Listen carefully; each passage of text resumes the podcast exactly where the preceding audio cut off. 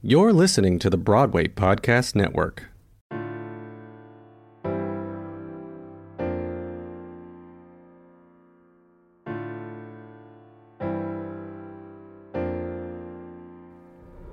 Hi everyone, I am Martina Cunha and you're listening to Backstage Talk. Jonathan Larson asked how can you make someone take off and fly in one of his songs from Tick Tick Boom. And I, for the past two years, have learned one way to do it through the power of community. Welcome to the Latinx in Musical Theater special for season 3 of Backstage Talk, where we will be featuring artists from across all positions in musical theater, from several Latin American countries and different Latin heritages. I am proud to showcase my Latinx family. I hope you enjoy. Another day is here, and you're ready for it. What to wear? Check. Breakfast, lunch, and dinner? Check. Planning for what's next and how to save for it? That's where Bank of America can help. For your financial to-dos, Bank of America has experts ready to help get you closer to your goals. Get started at one of our local financial centers or 24-7 in our mobile banking app. Find a location near you at bankofamerica.com slash talk to us. What would you like the power to do? Mobile banking requires downloading the app and is only available for select devices. Message and data rates may apply. Bank of America and a member FDIC. When you need mealtime inspiration, it's worth shopping Kroger, where you'll find over 30,000 mouthwatering choices that excite your inner foodie. And no matter what tasty choice you make, you'll enjoy our everyday low prices, plus extra ways to save, like digital coupons worth over $600 each week. You can also save up to $1 off per gallon at the pump with fuel points. More savings and more inspiring flavors make shopping Kroger worth it every time. Kroger, fresh for everyone. Fuel restrictions apply. Hello, everyone. Welcome back to another episode of Backstage Talk. Today's guest was born, raised, and educated in Mexico. I have here with me Fernando Cardenas. He moved to New York over 15 years ago. And by combining his professional career in media and his vocation of being a university professor, he has worked in every medium, including print, digital, radio, and TV.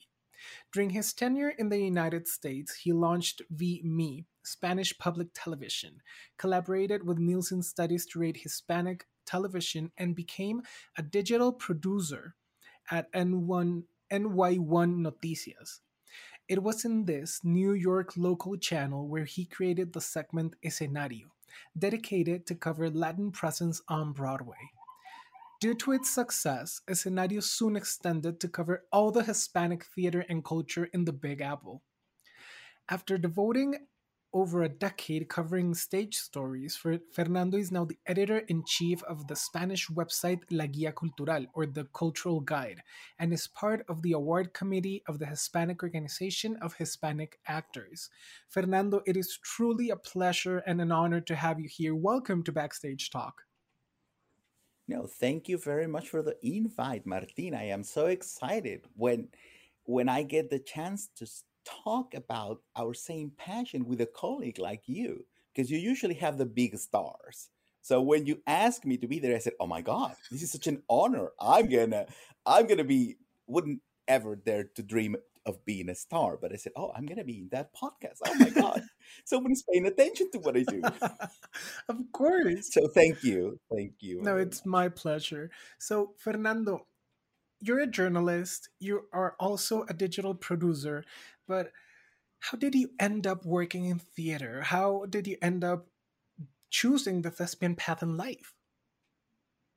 Well, it's very funny that you ask this, and I'm pretty sure everyone will say will provide the same answer. It all started when I was a kid. But yes, it is. I know it sounds cliche, but it is.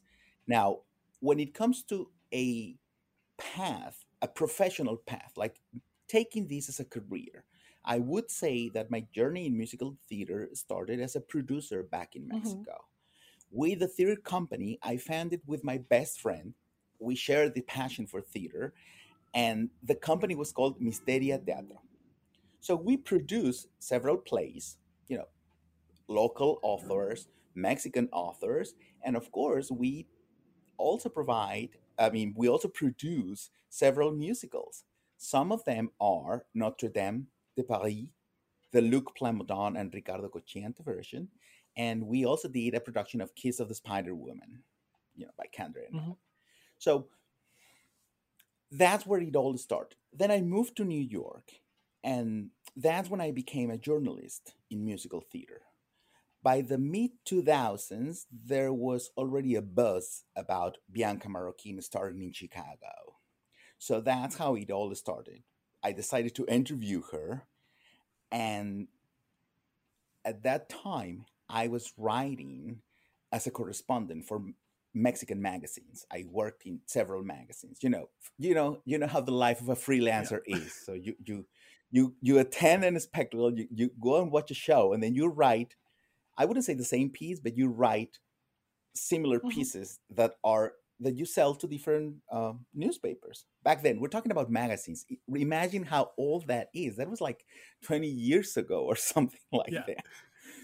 Anyway, so that's how I started covering the theater industry here in New York, the Broadway industry, because it is an industry. I think you and I have mentioned it.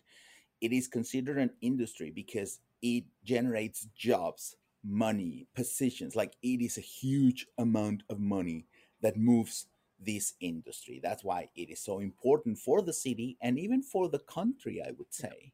Because every musical will eventually, I mean, not all of them, but some of them will eventually become a movie and they're going to reach the whole world. So we're talking about a global phenomenon. And it all originates in Broadway, in a workshop room, you know, in a rehearsal room where they are doing just lectures and everything. I mean, readings and everything. So after that, I started working for New York One Noticias, and when I started there as a, uh, I started as a writer before I became a producer. Then our New York One Noticias is the local Spanish channel that it's been here for like forever. Our sister station is New York One.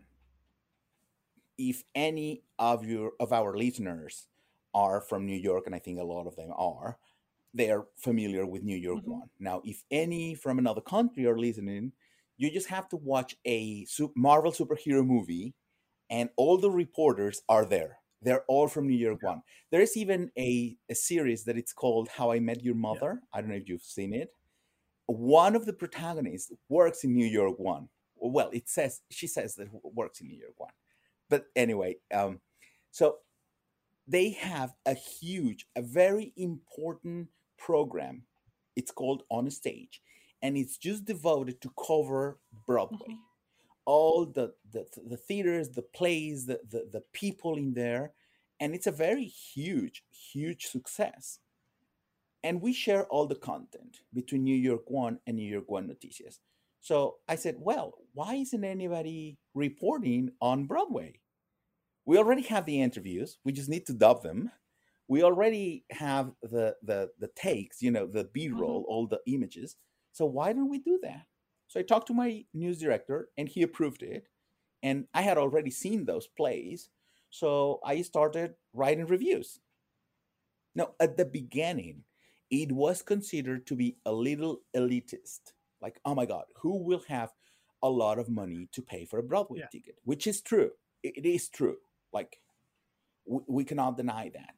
But I also wanted to appeal to a different audience. We know that a lot of the immigrant uh, audience is very modest. They live in a very modest way, and, and, they really struggle to to you know with their jobs. Some of them keep like three jobs, and they have to send money home and the things.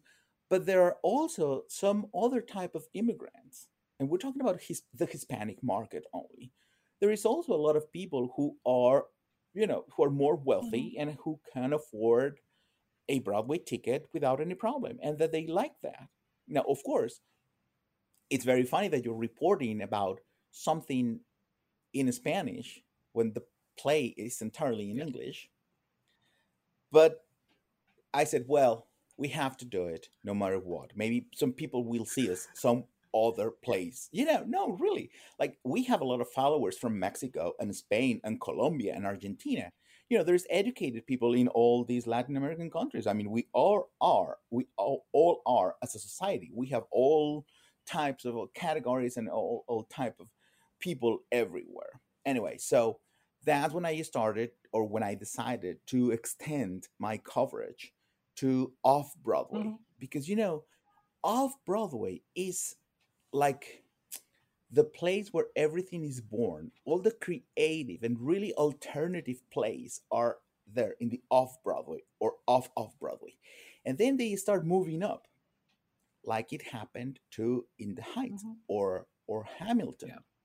Right? It all started in an off Broadway uh, theater with an off off Broadway production, and then the producers came to see it. It was a huge success, and then they moved it up to Broadway, and then well, you know, history is Yeah. made. I love it. So, Fernando, what is your approach to journalism writing or to journalism in and for m- musical theater? Well, first of all, it has to be honest and it has to be responsible because you know the power of media here on Broadway. It's so powerful. Like you cannot imagine how bad a review can hurt, how badly it can hurt. If it is a good review, then you cannot imagine how what a what a magnificent thing it is for a play. So basically what I'm telling you is and and we all know this, the press plays a very important role when it comes to a new musical. If all the reviews are in favor of the play, the play will leave. If they are against it, the play most likely will be, you know, moved or let go or removed from the Broadway theater. It doesn't mean it's going to be a flop. Mhm. No, I'm not saying that because you know, once they open on Broadway, the the the company or the play can go or the musical in this case can go and tour the U.S.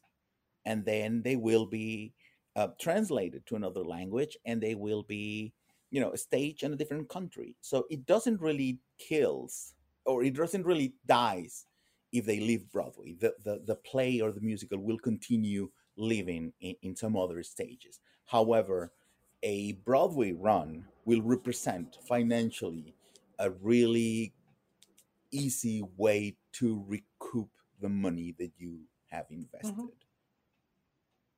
So it is the approach needs to be very responsible. In my particular case, I always focus on the Latino star. If I'm covering a star, you know, Bianca Marroquin, Mauricio Martinez, Hilda Mason, Luis Salgado, Lin Manuel, you know, if we're covering Daphne Rubin Vega, if we're covering all these stars, then we have to focus on that. And we need to talk with them about the experience. And I try always to to focus on that and and be positive or or or you know try to be a little honest if the if the rest of the production is working or not I love it. I love it. So, what a piece of advice would you give a younger version of yourself now that you've worked in the industry for so long?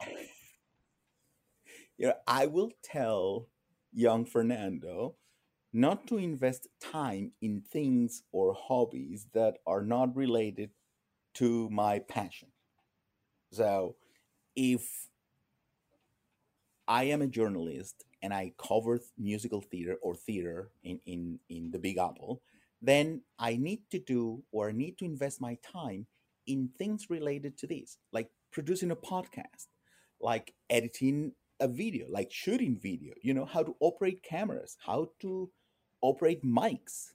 Because, you know, when you do it as a journalist nowadays, you basically have to do everything. You have to shoot your own piece, you have to do the voiceover, Mhm. you have to to edit a version you know a longer version that will leave in the in the website and then a shorter version for the online or the not the online the the on air uh, piece so it is all these things so i would definitely recommend myself to to start thinking practical and do things that will be in my benefit Yeah, absolutely. So, Fernando, let's go back to Latinx community in musical theater. What is visibility and representation for you? Well, I do have to tell you one thing. New York has a an impressive cultural theatrical scene in Spanish. Now, there is a lot of theater companies staging their plays or musical in Spanish. And this is a whole industry as well. It's not as powerful as a Broadway industry. However, it is here.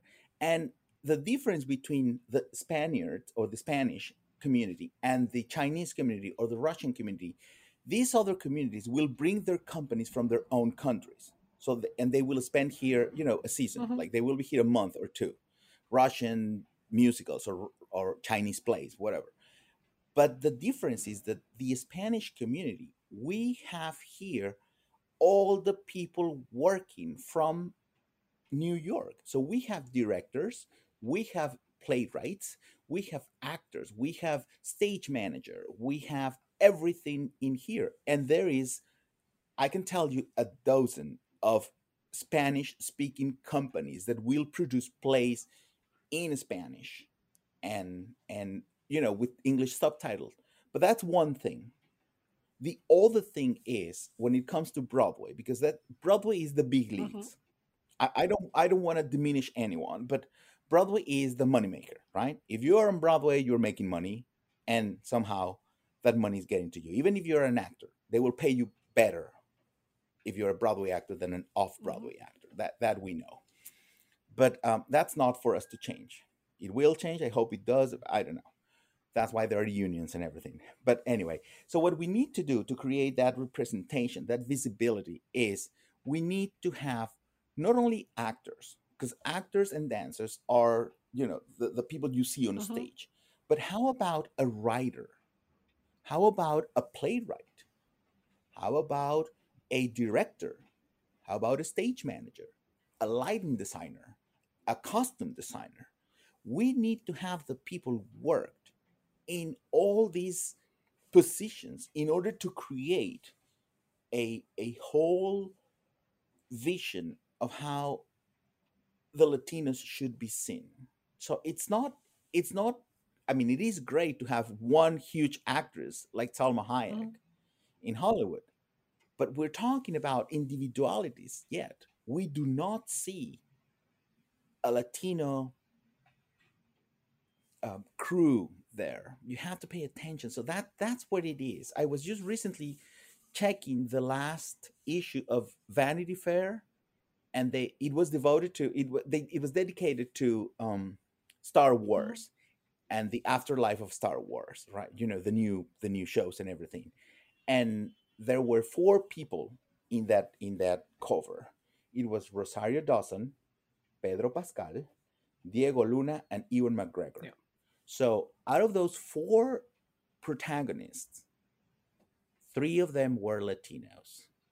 And the most important thing here is when you want visibility, you basically need to erase that difference between being Latino or black or white or yellow or whatever color you want, purple, uh, any any color. So I know it sounds like a tautologic, but the more visibility you have is when you're invisible. So no one notices you as a Latino. Oh, they said, oh, it's this huge actor. It's Diego Luna. Mhm. We don't care. We don't care. Oh, is he Mexican? Oh, well, yeah, it doesn't really matter. That's that's when when you obtain that invisibility, that's when you gain it.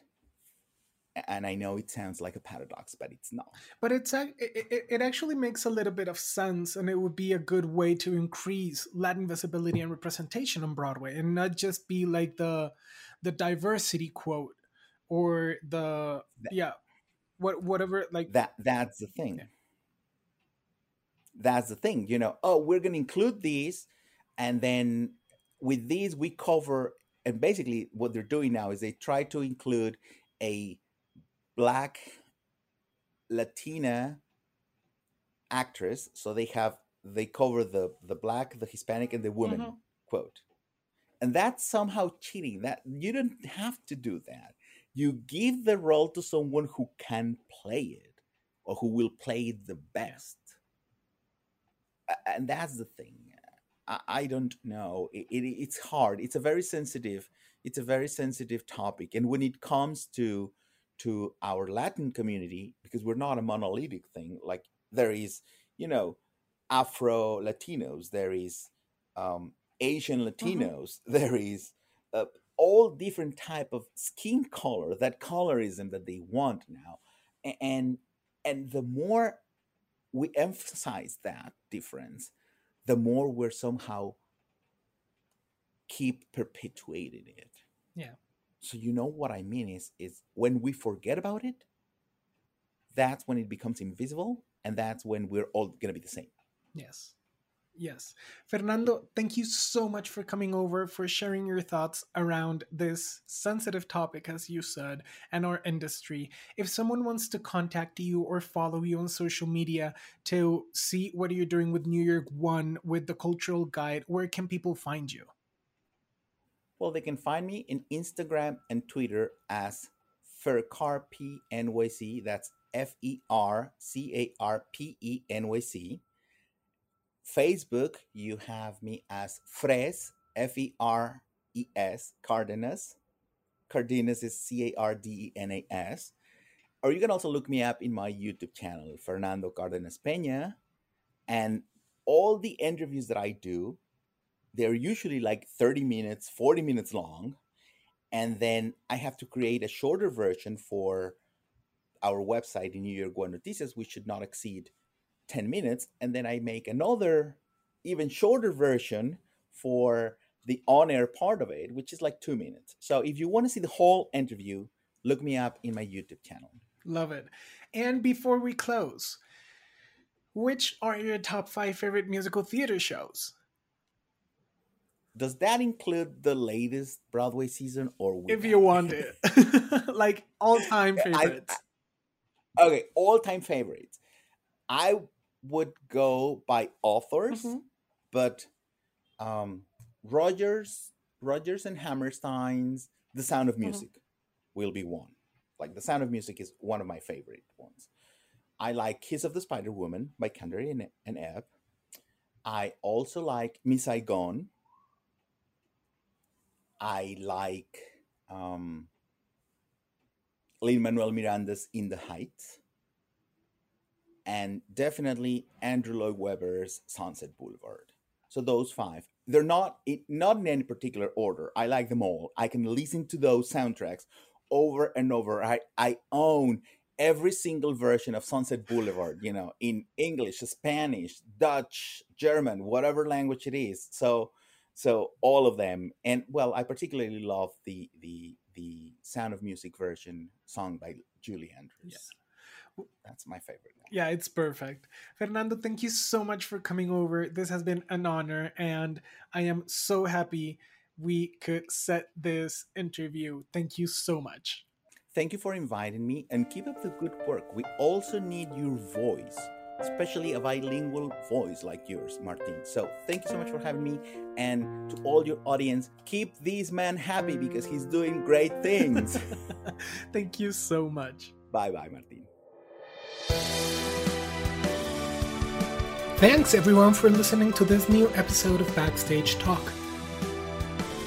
Remember to follow us on Facebook and Instagram at Backstage Talk Podcast.